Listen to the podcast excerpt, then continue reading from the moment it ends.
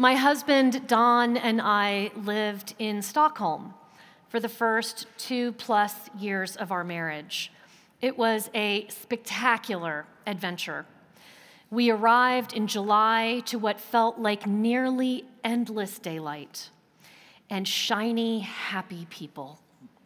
It felt like something out of a movie. Well, summer turned to fall, and fall turned to winter. And this Florida-born girl was completely unprepared for the change in weather, the change in the people, and the light. Smiles were less at the ready. There was no shiny happy going on. And if you didn't get outside for a few hours of what was essentially dusk, you got no daylight at all. And I know that from personal experience because I was teaching in an international high school in an interior classroom. I walked to and from school in the dark, and I realized I had to run outside in those 4 to 5 minutes between classes if I wanted to see any light at all. I have never been so tuned in to light, both natural light and that which is created. My friends, there is a reason that your IKEA store has an entire football field worth of candles for sale. For Swedes, creating light is essential to mood, to ambiance, to happiness. In the deep darkness of winter, we crave light. And in the deep darkness of our lives, we crave light. In today's gospel reading, we hear much about light. In Matthew, Mark, and Luke, we meet John the Baptist. Not so in the Gospel of John. Yes, he is a baptizer, but his primary role is witness. And he is not the one who baptizes Jesus in this gospel, but he does fittingly bear witness to the event.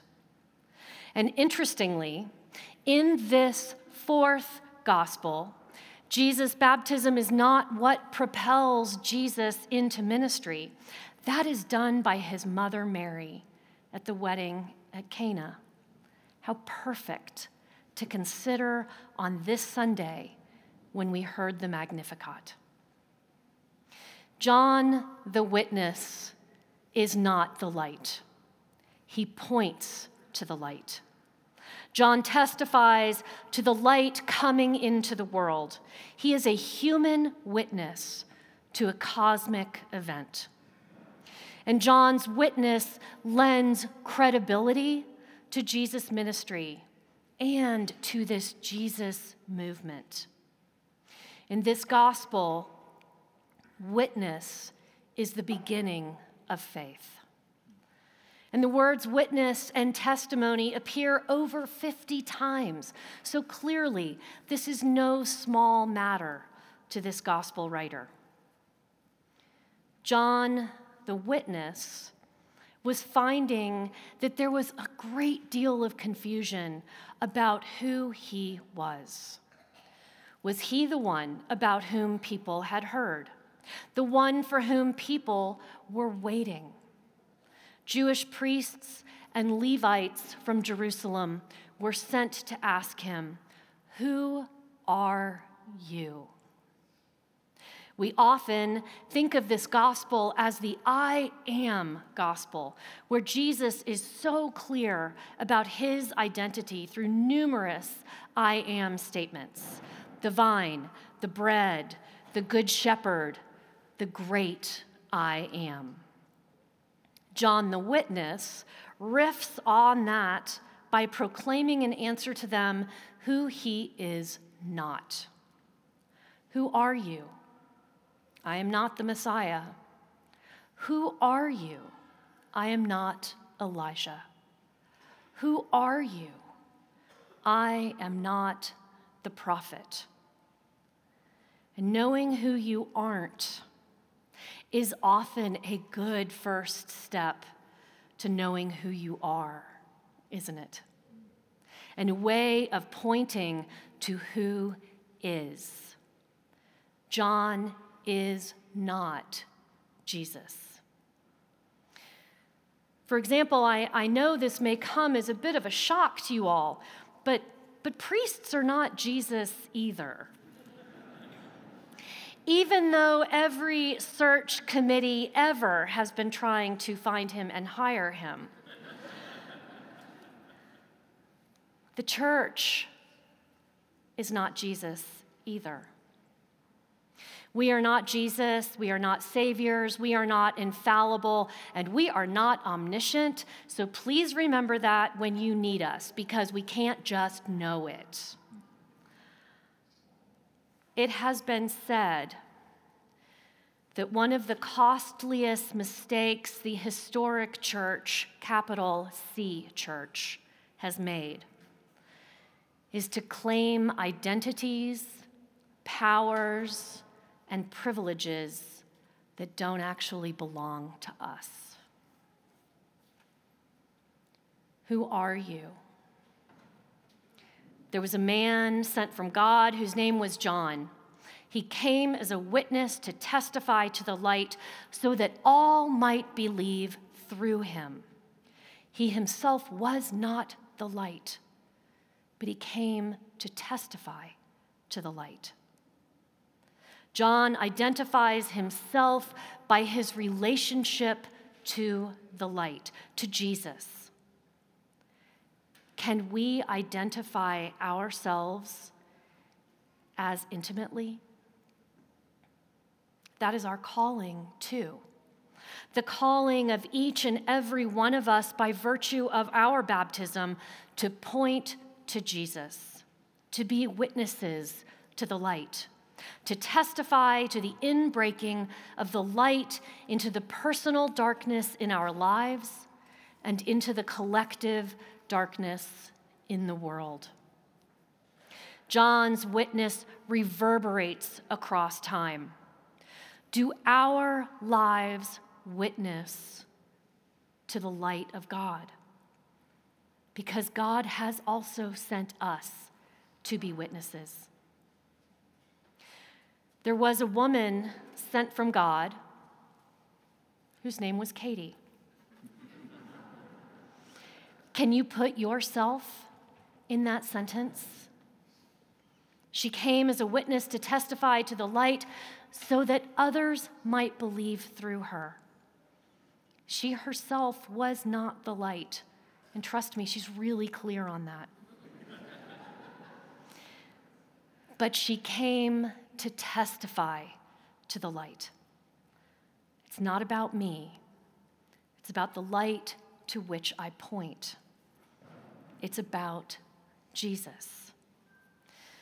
My friends, my fellow Episcopalians, and those of you who are trying us out, I know that witness and testimony are scary words. We are not, after all, any of the many denominations that use the word testimony with any degree of comfort.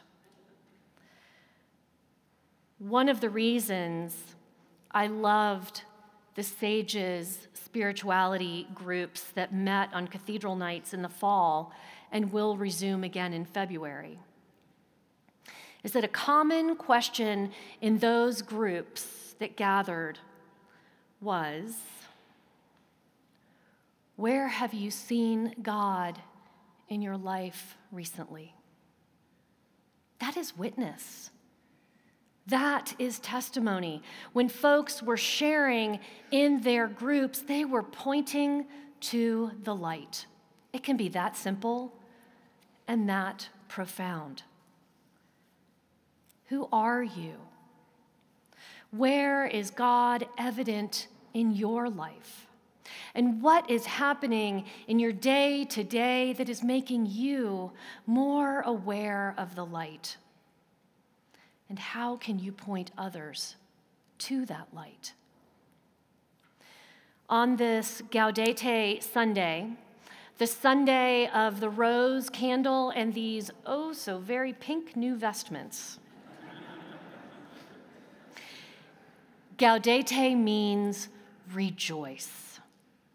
And we do.